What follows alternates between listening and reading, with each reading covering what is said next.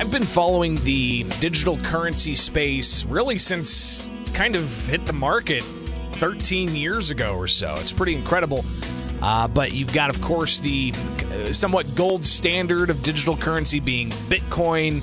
You've got Ethereum. You've got uh, Doggy Coin or Dogecoin or whatever that is. Uh, Litecoin, Bitcoin Cash. I mean, there's a unicorn coin. I, I can go on and on and on. Uh, there's even some talk about creating a Federal Reserve digital currency, while China looks at creating their own centralized digital currency.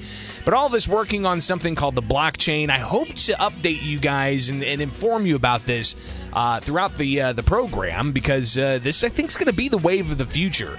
Uh, having this digital currency. Now, which direction we go? Is it going to be a centralized digital currency like the federal uh, digital currency that's being talked about from the Federal Reserve, or is it going to be something decentralized like a Bitcoin, for instance? Well, joining us right now here on the WMAY morning news feed is author Jeff Roth. He is the author of Fires, Floods, and Taxicabs, taking a bite out of Big Apple bureaucracy. Jeff, thanks for taking time with us here on the WMAY morning news feed. Uh, give us a bit of your background. You've uh, you've done some work with local government, and that's what we're going to be talking about: is how local government uh, could be implementing these types of uh, digital currencies. Good morning. Good morning. Thanks so much for having me. Yeah, uh, by way of background, I've spent the last 14 years in New York City government leading change, uh, whether it's technology innovation, fire prediction modeling, uh, or building a brand new city agency in the context of local government. Uh, and I've learned that local government can be an incredible force for change, but change is also very difficult, slow, and hard. So I think there's just some things that we got to consider as we start looking at is Bitcoin the wave of the future for local governments?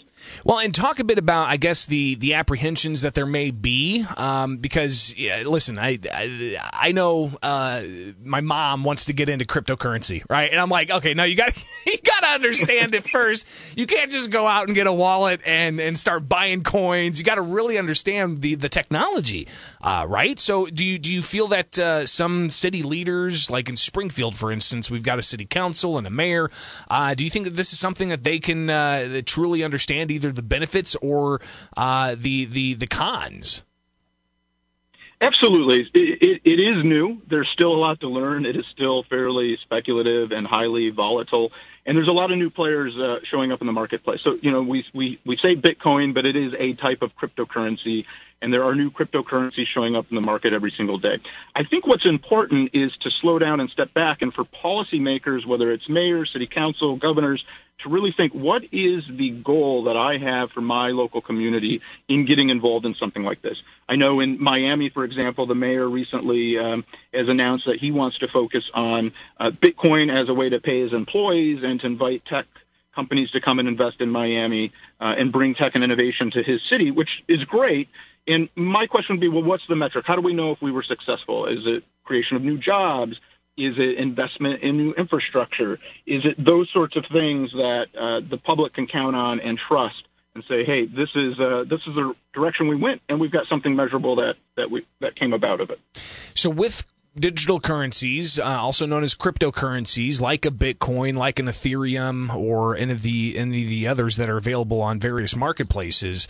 Uh, what what could be some of the, uh, the the the uses for this? I mean, you, you mentioned paying city employees. Uh, could they also, you know, take Bitcoin for paying of uh, parking tickets or uh, a variety of other, you know, fees and fines that cities may levy on their their residents? Oh, without a doubt, uh, it could be used to pay for any any number of things. But I do think before governments sort of stake a claim in, hey, we're going to use Bitcoin or cryptocurrencies to pay for services that the government provides, uh, or taxes is probably another good example of that. I think we've got to see it more widely accepted across the public domain and the marketplace before we look at government services for that. And if I was advising a mayor, a city council, or a governor, I would say step back and let's look at the blockchain technology. I think there's a, you know, cryptocurrency runs on blockchain. I think there's a lot we could learn about blockchain and a number of services that we could, uh, in terms of government services, whether that's titles, uh, property ownership, uh, taxes, you name it, could rely on this new technology and streamline government operations in a way that I think is particularly interesting. We're talking with Jeff Roth. He is the author of Fires, Floods, and Taxicabs, taking a bite out of Big Apple bureaucracy here on the WMAY morning news feed, and talking about Bitcoin and how uh, some local governments could benefit from implementing it or uh, how they need to uh, look at some of the, the disadvantages that there are, especially this early on, uh, even though cryptocurrencies have been around for about 13 years or so. Uh, Jeff, when it comes to that blockchain technology, which is that digital ledger, uh, and uh, everybody I talk with says that you know blockchain technology is is on the up and up. Uh, it's it's transparent.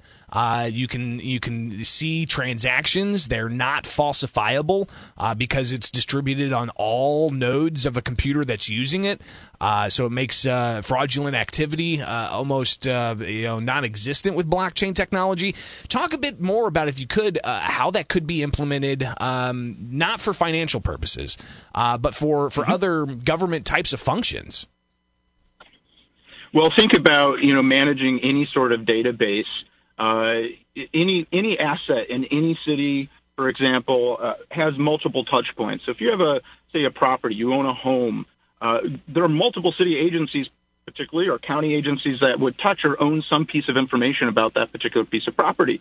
And if you go to sell that house, you've got to take out what's called title insurance to, to make sure that you are the owner of that property. And when you sold that property to a new person, um, that person was buying something that was owned free and clear by you. So all of this is managed in different databases by different city agencies. What blockchain could potentially do is unify and standardize all that data into one central place. Now it's decentralized, the information being held, but would get everyone a same picture of what exists about that particular property as an example. You could do this in any number of government operations, allowing a common picture of all of the transactions, the history of certain assets, and all of that. I think this could really revolutionize and uh, streamline the way that government does operations. Jeff Roth with us. He's an author. The book Fires, Floods, and Taxicabs, taking a bite of Big Apple bureaucracy. He joins us here on the WMAY morning news feed to talk about blockchain technology, digital currencies, uh, and how governments can implement those. And I know Illinois government, uh, they held a hearing a couple of weeks ago uh, looking at uh, blockchain technology, what it could be used for, how to foster uh, the industry in the state of Illinois. Uh, you also have a congressman from Illinois uh, filing a measure to uh, have the, the Congress investigate some kind of centralized uh, digital currency. Uh, but Jeff, I mean, you look at Bitcoin; it's gosh, it's up like fifteen thousand percent or something crazy like that in the past year. Mm-hmm. Um, is this something that that should be looked at as an investment tool for things like pension funds, for instance, or should people just, uh, when it comes to those uh, those those tax uh, dollars used for retirement accounts for public sector workers, should they steer clear of this type of thing? Uh, you, you, know, if, if if it was me advising, I would say let's steer clear and see how the market plays out first. You want to be very careful with how you invest public dollars, and you don't want to go chasing uh, something that could potentially be a bubble because there are a lot of experts that say, look, this is still a, it's, it's a bubble. It's still speculative, very volatile.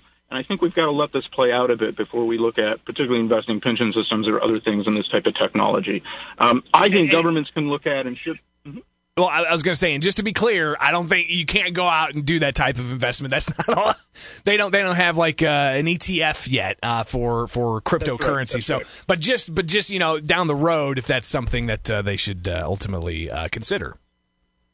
You know, once proven and with a track record, why not? Uh, it's like investing potentially in a, in a foreign, um, you know, currency. So there there is a future there, just not yet. Yeah, just not yet. Uh, Jeff Roth, uh, where can people pick up your book?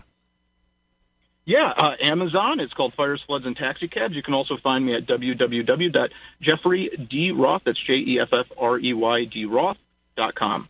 All right, the book again, Fires, Floods, and Taxicabs, taking a bite out of big Apple bureaucracy. Uh, Jeff Roth, the author, thank you so much for taking time, and maybe we connect again and talk about uh, digital currencies and uh, blockchain technology. Greatly appreciate your time. Absolutely. Thanks for having me. Let's see how it plays out.